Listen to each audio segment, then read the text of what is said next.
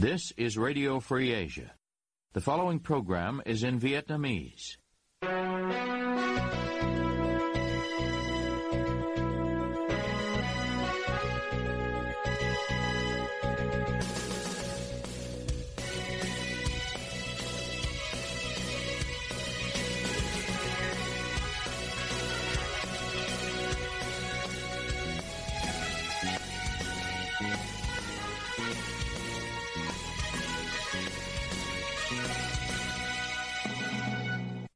Đây là Đài Á Châu Tự Do, phát đi từ thủ đô Washington, D.C., Hoa Kỳ. Toàn ban cùng Nguyên Lam xin kính chào quý thính giả.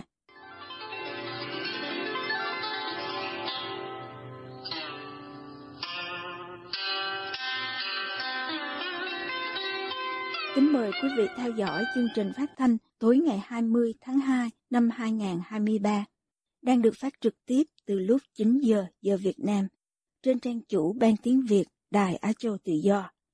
Mở đầu cho chương trình phát thanh hôm nay, thưa quý vị, theo chuyên gia IT thì chat GPT có khả năng trở thành công cụ dẫn dắt dư luận của nhà cầm quyền. Cao Nguyên có bài chi tiết về vấn đề vừa nêu trong phần sau. Mời quý vị cùng theo dõi. ChatGPT hiện đang thu hút cư dân mạng toàn cầu với tính năng trò chuyện và trả lời các câu hỏi của người dùng ở hầu hết mọi lĩnh vực chỉ trong vài giây. Ước tính, chỉ sau 2 tháng ra mắt, số người đăng ký tài khoản ChatGPT đã đạt mốc 100 triệu vào tháng 1. ChatGPT được hiểu là một công cụ văn bản được hỗ trợ bởi trí tuệ nhân tạo AI. Người dùng có thể trò chuyện, tương tác với ChatGPT để hỏi về bất kỳ điều gì, từ khoa học công nghệ cho đến chính trị xã hội. ChatGPT sẽ truy tìm dữ liệu trên Internet cùng với khoảng 300 tỷ từ ngữ có sẵn để trả đáp án. Thậm chí ChatGPT có thể làm thơ hoặc tạo ra một bài diễn văn với câu từ tự nhiên, ngữ pháp chuẩn chỉnh. Tuy nhiên, chính OpenAI, công ty tạo ra ChatGPT, cảnh báo người dùng rằng không phải tất cả các câu trả lời đều đúng. Không đứng ngoài trào lưu này, nhiều người Việt Nam đã tìm cách tạo tài khoản để được trải nghiệm ChatGPT, dù ChatGPT chưa hỗ trợ cho tạo tài khoản ở Việt Nam. Một số chuyên gia về công nghệ thông tin cảnh báo về mức độ khả tiến của ChatGPT và nếu nó không hoàn thiện để đủ thông minh thì có thể trở thành công cụ tuyên truyền, dẫn dắt, định hướng dư luận từ các chính phủ độc tài mà Việt Nam là một điển hình. Ông Hoàng Ngọc Diêu có hơn 30 năm kinh nghiệm làm việc trong ngành công nghệ thông tin sau khi được trải nghiệm với ChatGPT đã rút ra kết luận rằng khi nhận câu hỏi, ChatGPT sẽ dựa trên các cơ sở dữ liệu đã thu thập được từ Internet để tạo ra câu trả lời. Do vậy, các câu hỏi khoa học căn bản thì ChatGPT sẽ trả lời tốt. Tuy nhiên, với các câu hỏi yêu cầu kiến thức chuyên sâu mà không có nhiều thông tin trên mạng Internet thì ChatGPT sẽ cho ra đáp án không chính xác. Với cơ chế hoạt động như vậy, ông Diêu lo ngại ChatGPT sẽ là nguồn phát tán ra các thông tin sai lệch chưa được kiểm chứng. Và đặc biệt trên Internet nó vàng thâu lẫn lộn, nó đủ thứ đủ loại hết á thì cái đó là một cái điểm rất là nguy hiểm là có thể nó thu thập những cái thông tin uh, misleading hoặc yeah. là nó thu thập những cái thông tin là incorrect hoặc là not quite verified. Nó không có được xác thực một cách chính xác. Cũng có thể nó thu thập những thông tin từ cái gọi là nguồn chính thống nhưng mà nguồn chính thống đó nó cũng chưa hẳn là nó, nó transparent nó minh bạch đủ để mà nó có cái tính chính xác cao. Ví dụ nó lấy những thông tin từ những cái uh, nhà nước độc tài những cái thông tin gọi là công khai từ những cái nhà nước độc tài thì thường thường là dạ. họ son phết và họ che đậy những cái sự thật trong đó để mà họ bảo vệ cho họ. Chính vì vậy cho nên nó nó có thể là nó tạo ra những cái output nó bị sai lạc đi. Ngoài ra ChatGPT rất lúng túng với các câu hỏi về lĩnh vực nhân văn xã hội. Những câu hỏi về lịch sử thì trả lời một cách nước đôi tránh né. Nó không có câu trả lời rõ ràng cho các vấn đề chính trị như thế nào là đúng, là sai, ông Diêu cho biết thêm. Ngoài ra, dựa vào các đoạn hội thoại với chat GPT, ông Hoàng Ngọc Diêu còn nhận thấy rằng với vấn đề mà có nhiều thông tin khác nhau trên không gian mạng, thì những thông tin nào được đề xuất nhiều, tần suất lặp đi lặp lại nhiều lần, thì ChatGPT có xu hướng chọn thông tin đó làm câu trả lời cho người dùng. ChatGPT có khả năng tự học, tự nạp thêm dữ liệu sau mỗi lần chat với người dùng. Ông Diêu cho rằng chính quyền Hà Nội hoàn toàn có thể huy động nhân lực hùng hậu ngồi chat với ChatGPT. Sau một thời gian, ChatGPT sẽ trả lại các kết quả có lợi cho nhà nước. Nếu như mà một cái nhà nước độc tài mà họ thấy là họ có thể khai thác, đặc biệt là cái cái ChatGPT này á, yeah dạ. mà có thể khai thác để mà nó là một cái phương tiện để tiếp tục gọi là tuyên truyền á, thì dạ. họ sẽ không ngần ngại làm chuyện đó.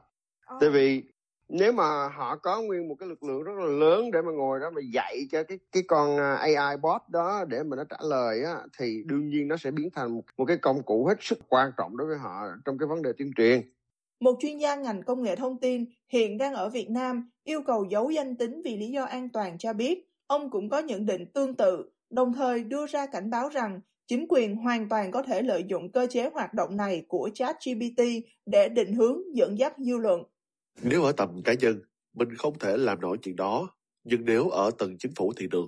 Mà khi họ đã hiểu rõ nguyên lý làm việc của một hệ thống nào đó thì họ sẽ tìm cách để thao túng. Vị chuyên gia giấu tên dẫn lại chuyện lực lượng dư luận viên đã báo cáo vi phạm hàng loạt các tài khoản hoặc bài viết chỉ trích nhà nước trên Facebook, hoặc là chính quyền cũng đã cử người sửa các bài viết trên trang Wikipedia.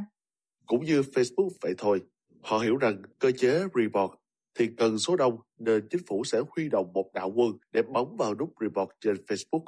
Cũng giống như Wikipedia, bây giờ thì tìm các bài viết về chính trị ở trên Wikipedia thì đó cũng đã bị thao túng rồi. Tức là chính phủ đã cử người vào ban biên tập của Wikipedia để chỉnh lại các bài viết. Các chuyên gia cho rằng còn quá sớm để khẳng định bất kỳ điều gì về tầm ảnh hưởng của ChatGPT Tuy nhiên, để tránh bị dẫn dắt bởi các thông tin sai lệch từ các công cụ trí tuệ nhân tạo, lời khuyên được các chuyên gia nêu trên đưa ra là chỉ nên xem ChatGPT như là một công cụ gợi ý. Người dùng cần phải có kiến thức nền về vấn đề mình muốn tìm hiểu, nghiên cứu, đồng thời phải luôn đặt câu hỏi, so sánh, đối chiếu để tự tìm ra một câu trả lời chính xác, trung thực cho mình.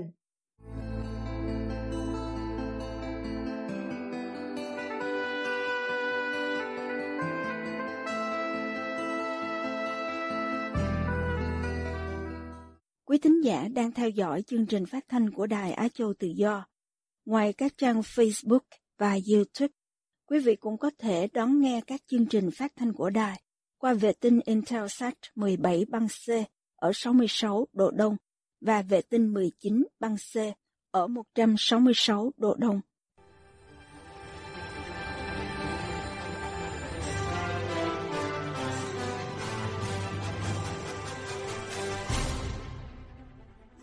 Tiếp nối chương trình, thưa quý vị, tuyên giáo Việt Nam lại xảo ngôn khi kêu gọi báo chí trung thực.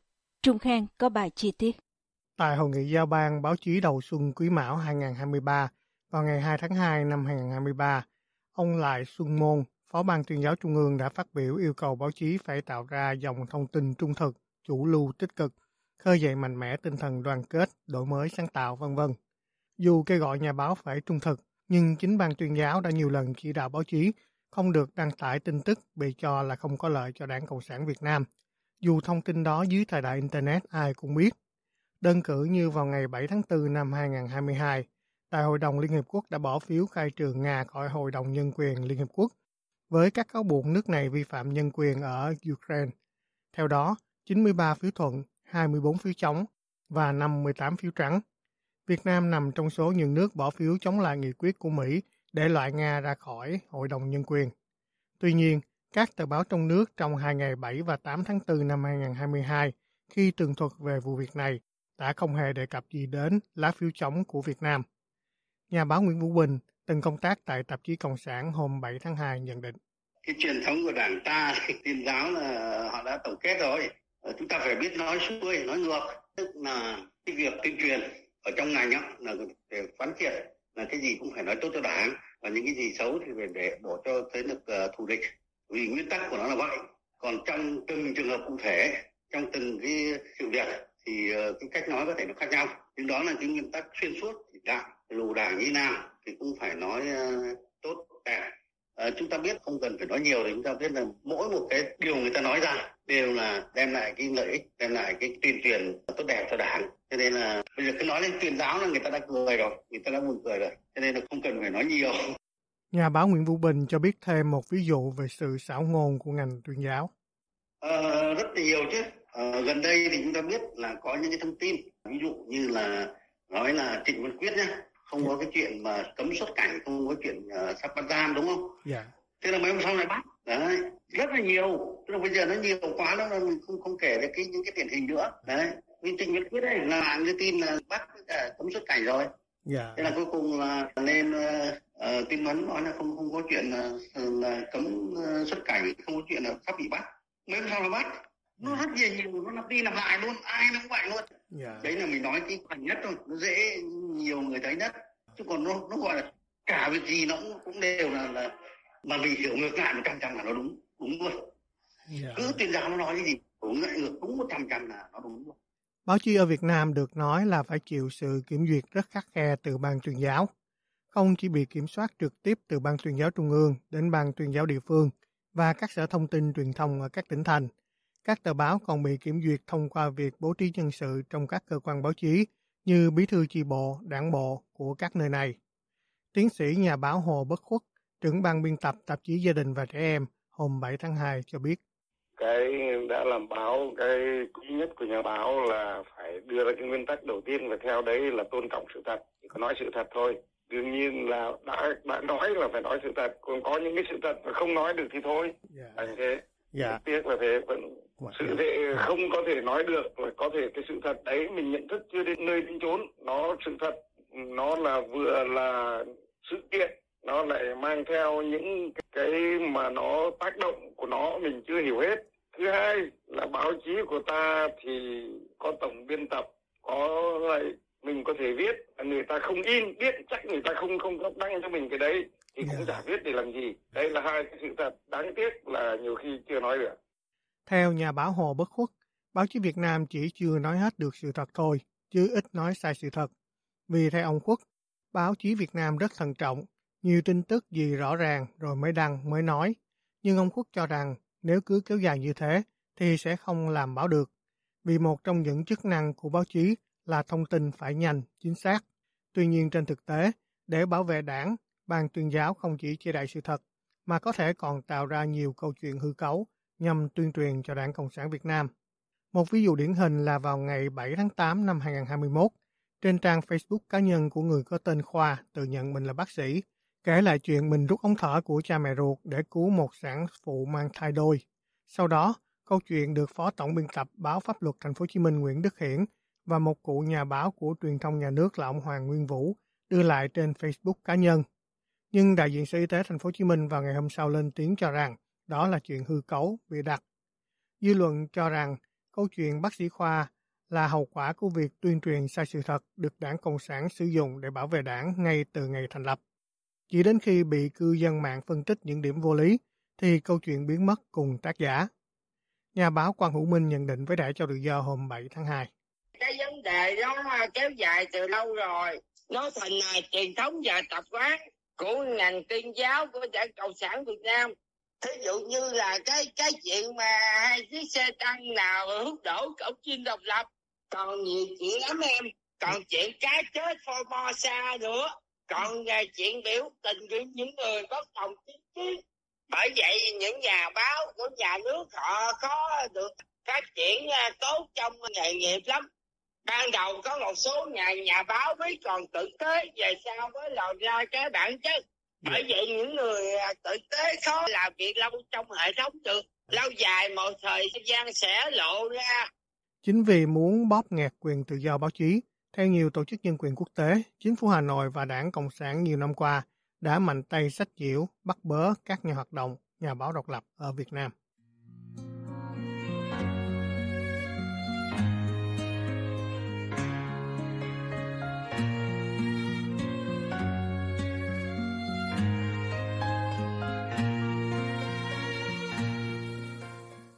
Quý thính giả vừa theo dõi chương trình phát thanh tối ngày 20 tháng 2 năm 2023 của Ban Việt ngữ Đài Á Châu Tự Do.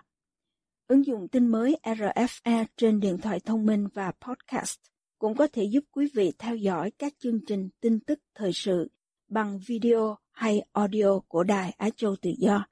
Quý vị quan tâm đến chương trình, xin gửi email về địa chỉ Việt web avong rfa.org.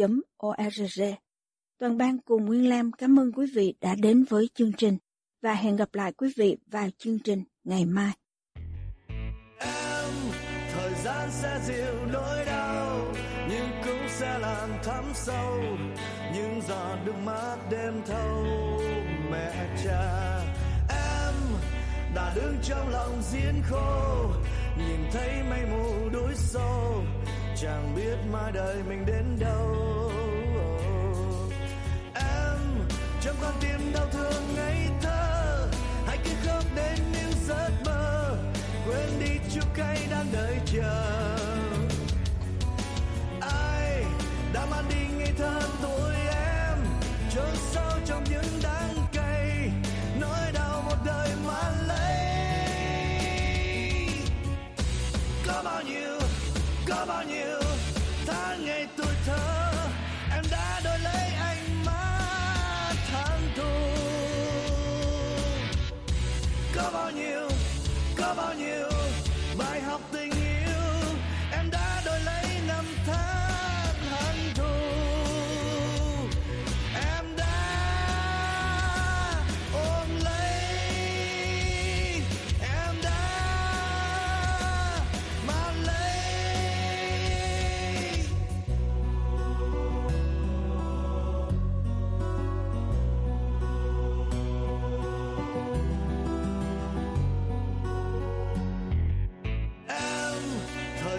sẽ dịu nỗi đau, nhưng cũng sẽ làm thấm sâu những giọt nước mắt đêm thâu.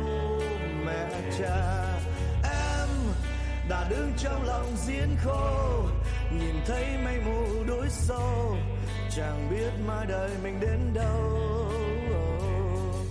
Em, trong con tim đau thương ngây thơ, hãy cứ khóc đến những giấc mơ quên đi chua cay đang đợi chờ. Ai đã mang đi ngây thơ tuổi em? Chôn sâu trong những đắng cay nỗi đau một đời mà lấy. Có bao nhiêu, có bao nhiêu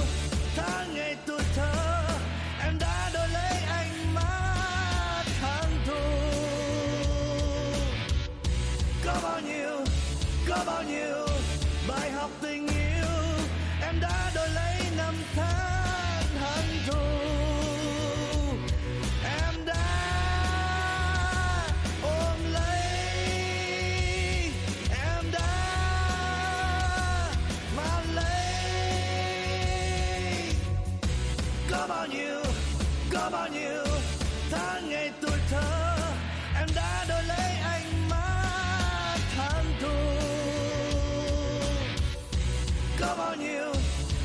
nhiêu bài học tình yêu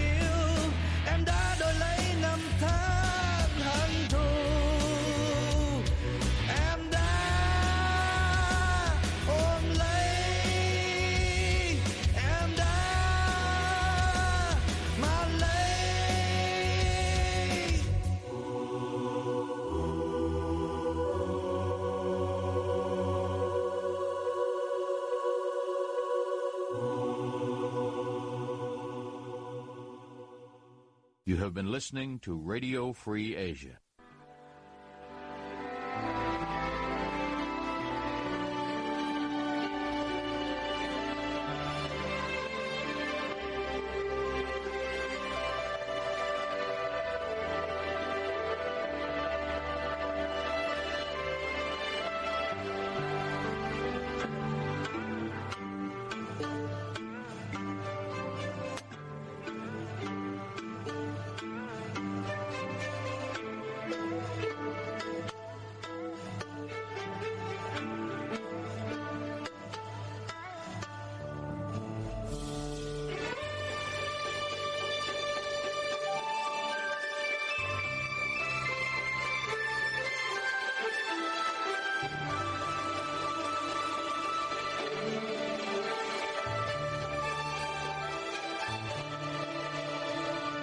This is Radio Free Asia, Vietnamese service.